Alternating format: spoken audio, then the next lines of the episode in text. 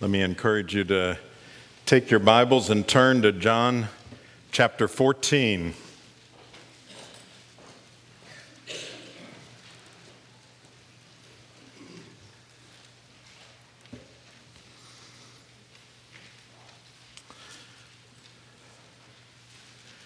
Let me remind you of the scene where we have been.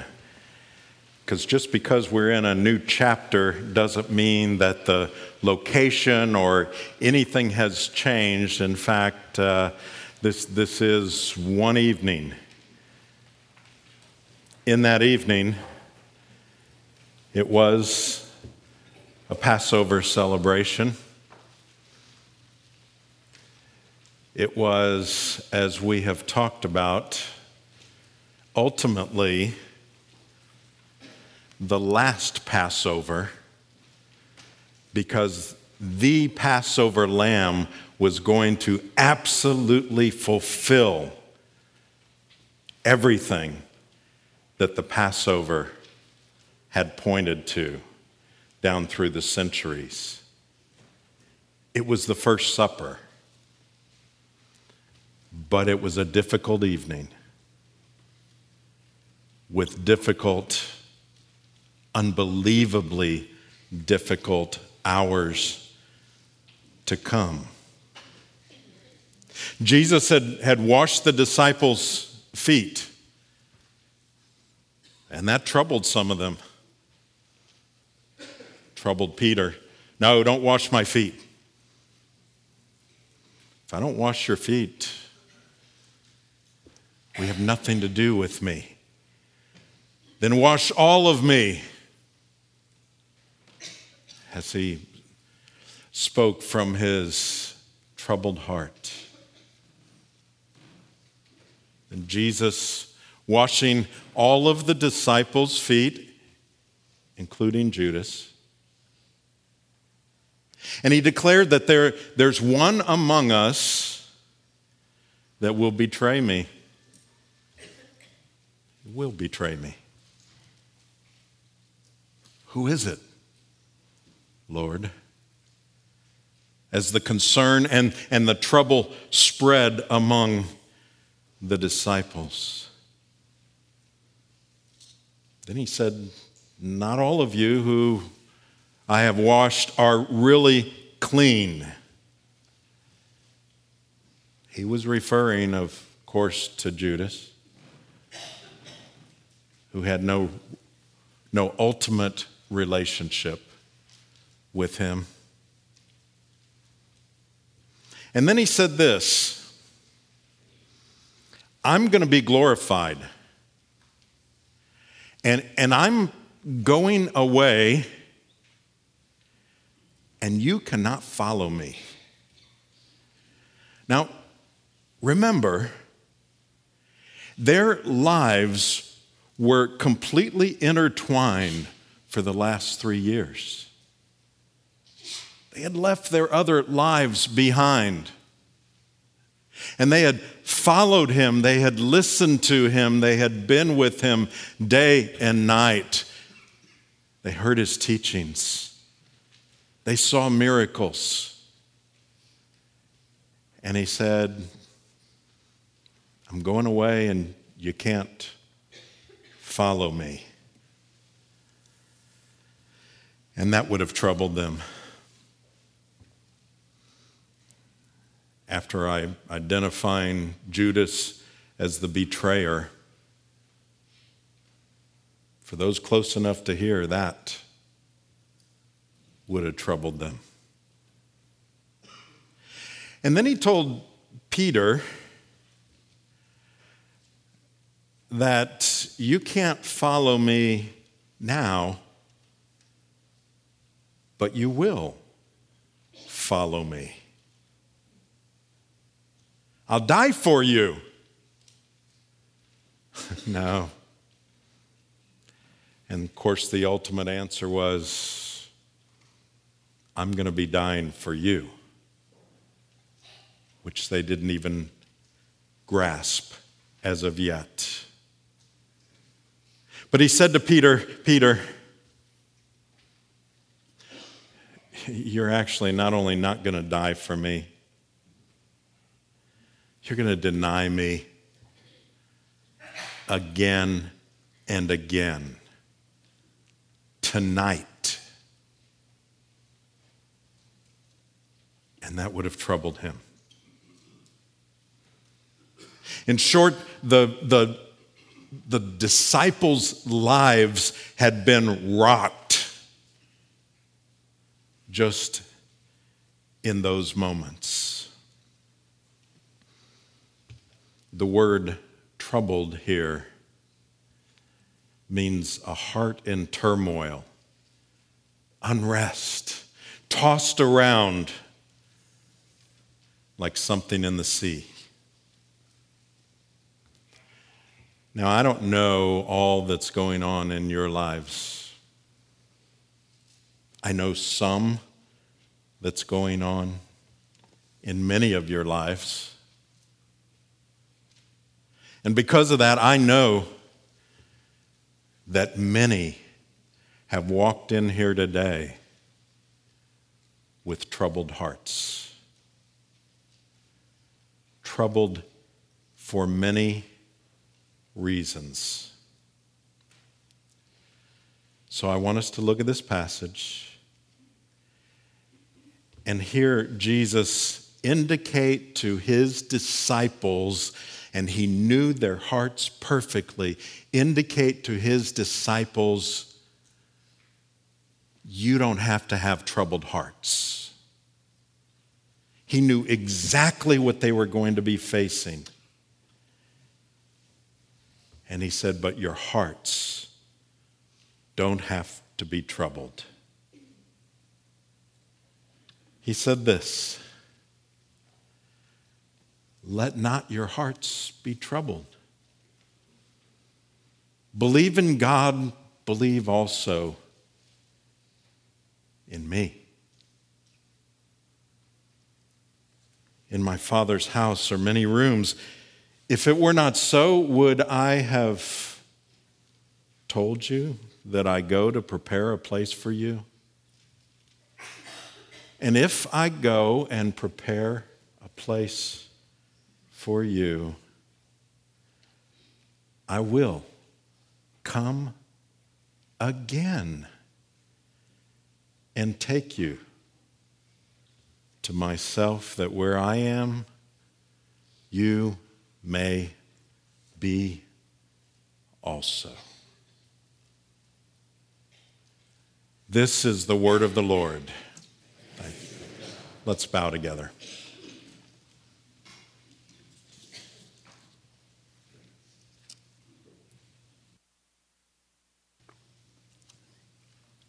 Lord, will you in these so brief moments Will you do more than teach us? Will you show us? Will you enable us to know you better and to get it? To get it why you said, Don't let your hearts be troubled. We pray this in Jesus' name. Amen. So, back to the question. He knew exactly what they were going to be going through. They didn't have any concept, really. Some of them had a hint. Some of them could sense it. Some of them were troubled about all these things, but, but Jesus knew precisely what they would go through. And he said, But even while you go through this, even now, your hearts are in turmoil, and they don't have to be. So I'm going to give you the three reasons in this brief passage that he gives to them. The first has to do with, with the title of this series. We have called it Believe because, as, as uh, we said at the very beginning of the series, That word is used more here in this gospel than, than anywhere else. It's used again and again, and here it is used again. So that's the first reason. It has to do with, with believing. He says, Let not your hearts be troubled. Now, let's think about it for a moment. He's about to tell them why. Think, let's, let's come, come to our world and think what are, what are some of the ways, if somebody saw you were troubled, they really cared about you, what are some of the ways, some of the things they would tell you if they were wanting to calm your troubled heart? Well, let me give you several. And I'm going to put them in categories because there's lots of things under those categories that, uh, that, that would fit. But one would have to do with that, that uh, philosophy of Stoicism. Let's do what the Stoics did. Be stoic about it. And some of you are saying, well, what did, what did the Stoics do? Well, if they were in our modern day vernacular, the Stoics would say, well, just suck it up. That's what you do. That's all you got to do. Get tough. What the Stoics would do. You guys that, uh, and, and ladies that, that were athletes uh, in, especially in past years, because this was on uh, in every locker room I think I was ever in. When the going gets tough, the I didn't know how athletic you all were. That's amazing. Yeah, you get it. That's the, that's the, the stoic way. No pain. Come on up here, preach this with me. Keep a stiff upper lip and on and on. We grew up with those, didn't we? Get tough. Oh, you're okay. Oh, it is broken, you know.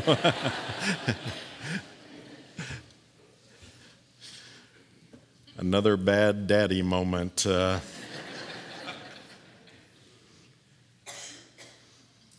or it could be denial. Pretend like uh, whatever it is, it isn't really happening.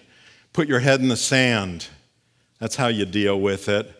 And, and one of the ways that uh, modern day they, they would say it is, uh, you know, think positively. Self talk. That can help. Well, if you've tried that, you know how well and for how long that helps. Or escape. Could be pleasures, could be alcohol could be drugs. The ultimate, of course, would be suicide. Escape this life. And suicide doesn't answer it, and all the others are temporary. At best, they're temporary. So, with that as the, the backdrop of, of what what we were taught, what we tend to think, Jesus says, Believe in God, believe also in me. Now, the verb form here uh, basically keep on believing in God and in Christ. Now, let's talk about it. Because some of you, if you're visiting with us, you, you may hear, okay, well, he's just given another Christian cliche. And some people have been hurt very badly in churches and by Christians, by Christians just giving them a cliche. just do this, or taking a Bible verse out of context and, and so on, and applying it to a, a very hurtful situation. Oh, just believe, have faith. Some might say that is putting your head in the sand.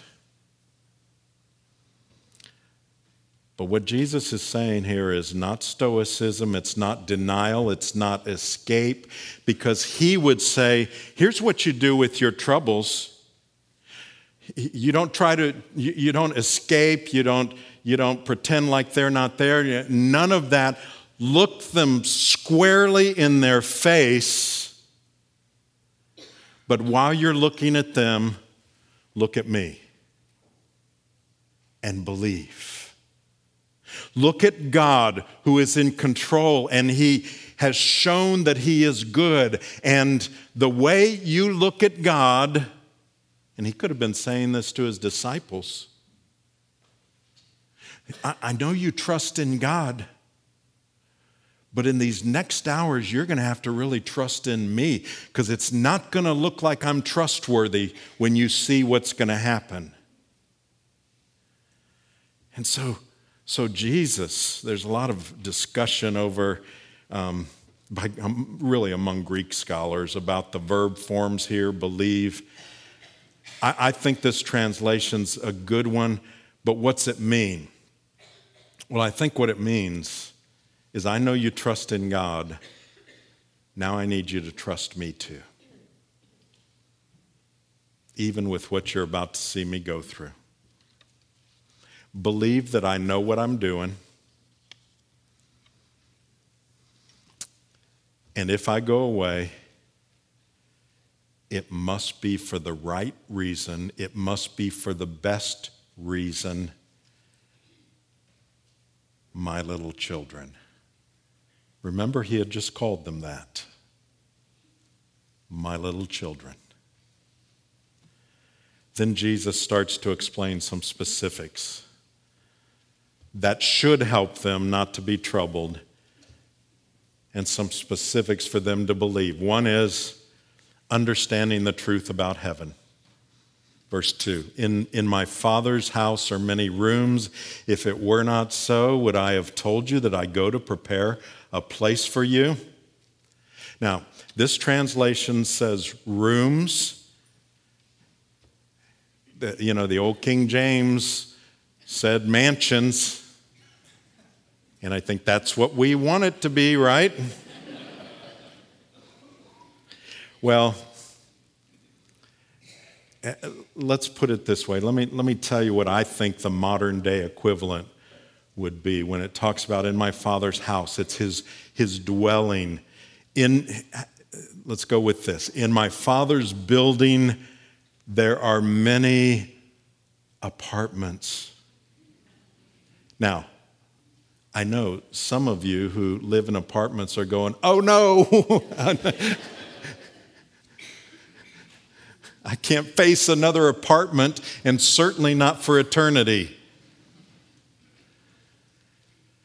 So let's go with this. In my father's building, there are many luxury condos unbelievable, better than you can imagine, beautiful places. And they were prepared for his people. My mother went to be with the Lord at age 95. And in her last years, she would often ask, this question. She would say, I'm so tired, I'm so ready. And she was. She knew the Lord. Why am I still here? Some of you probably have faced that question with, with, with one of your parents, or maybe both. Why am I still here? I gave her two different answers. I would alternate because I was asked it often. I would, the, one I would give is I would say, Mom, you remember when I was a little boy and you taught me that if there's a line, I can't butt in front of anybody in line. Do you remember that? And she'd smile a little bit because that's the kind of stuff she had to teach me over and over again. And she said, Yeah. And I, I would say, Well, you can't cut in front of anybody else either. It's just not your turn yet. And that, that was good enough for, for that day. And then she would ask me again on, on a different day. And the other answer I would give is Mom, Jesus is getting your room ready. It must not be ready yet. But when it is, then you can go. And that was good enough for her as well for that day until the next time she needed reassurance, as we all do. It's a case for all of us. I often share at funerals or uh, memorial services. When our children travel to our house for a visit, Connie will uh, always uh, fix up the room where they're going to be if they're all coming for all of our children and if they're all coming then for some of the grandchildren it's actually fixing up closets for them and uh, which they, they love. I mean, you'd, you'd think it was a luxury condo. And so, depending on who's coming, she will fix their room. We will be ready for them approximately when, when they come.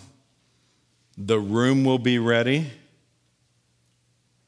Food that they love will be there snacks that they love, and they don't all love the same snacks.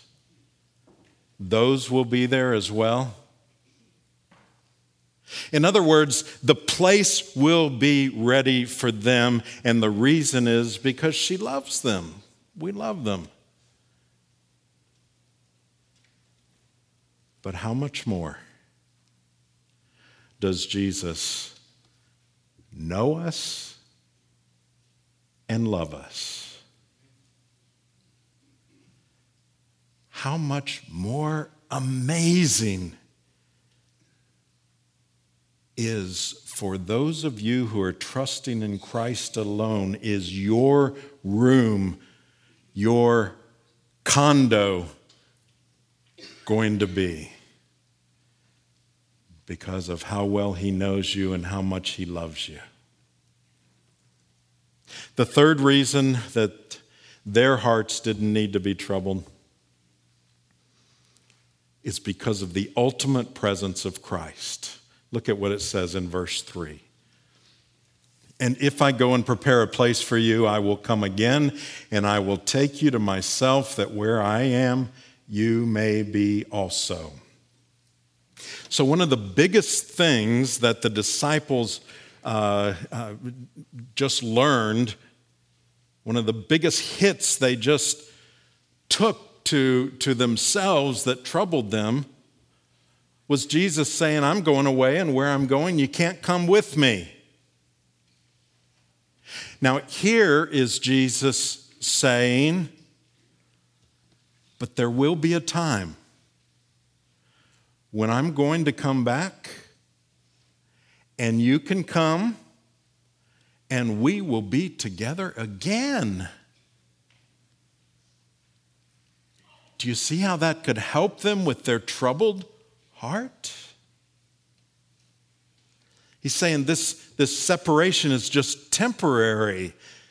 In terms of death, C.S. Lewis says, There are, aren't there, only three things we can do about death to desire it, to fear it or to ignore it. Sadly, I see far too many Christians who respond to death in the latter two ways. They fear it or try to ignore it. The truth is, if what Jesus says is true, then it's not only wrong not to desire death, it is okay to look forward to when that takes place. Now, let me clarify here. None of us knows how we're going to go. And sometimes there is the fear of that unknown. But behind that fear, this should always loom that there is nothing to fear on the other side. Paul says, For me to live is Christ, and to die is gain. It's better. He says, if I, if I keep on living, it's all about Christ. But if I go, I'll be with him. And that's even better. Of course, death isn't the only thing that causes troubled hearts. I, I don't know if I have in my ministry ever seen more troubled hearts than right now. And it's not just about our church, it's not about our church, it's about the world, our country. And if anything, that exacerbates someone's already feeling insecure. There's so much unrest, worry, disunity in the world. And so there are also a lot of voices claiming they have the answer to these troubles. But as I said earlier, those answers at best are temporary. You know, they give answers like, you don't like what's going on now, elect this person. Don't kid yourself. Don't fall for that. That's not where our trust can be. And if that's where your trust is, you will have a troubled heart. Remember the disciples' hearts, according to Romans or uh, John 14 1, were troubled. But back in chapter 13, verse 21, it says, Jesus was troubled in his spirit. So Jesus is troubled, but he tells his disciples, Don't let your hearts be troubled. And it is the exact same word in the original language. So what? I think that's the absolute key here to having a peaceful heart. Jesus was troubled, so we don't have to be. Get it?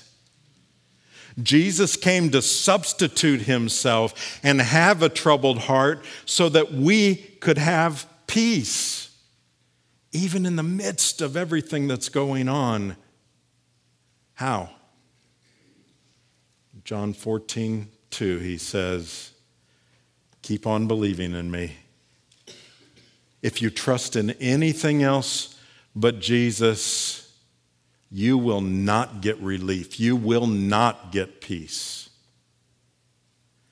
And if you don't know Jesus Christ as your personal Savior, if you're not trusting in Him alone for eternal life, then you do have a troubled heart even if you don't know it. And if you don't think you do, you should have a troubled heart. Because anything other than Him is only a substitute that will not last forever. And it will not give you a room in His mansion. Only believing in Jesus will do that. Let's bow together.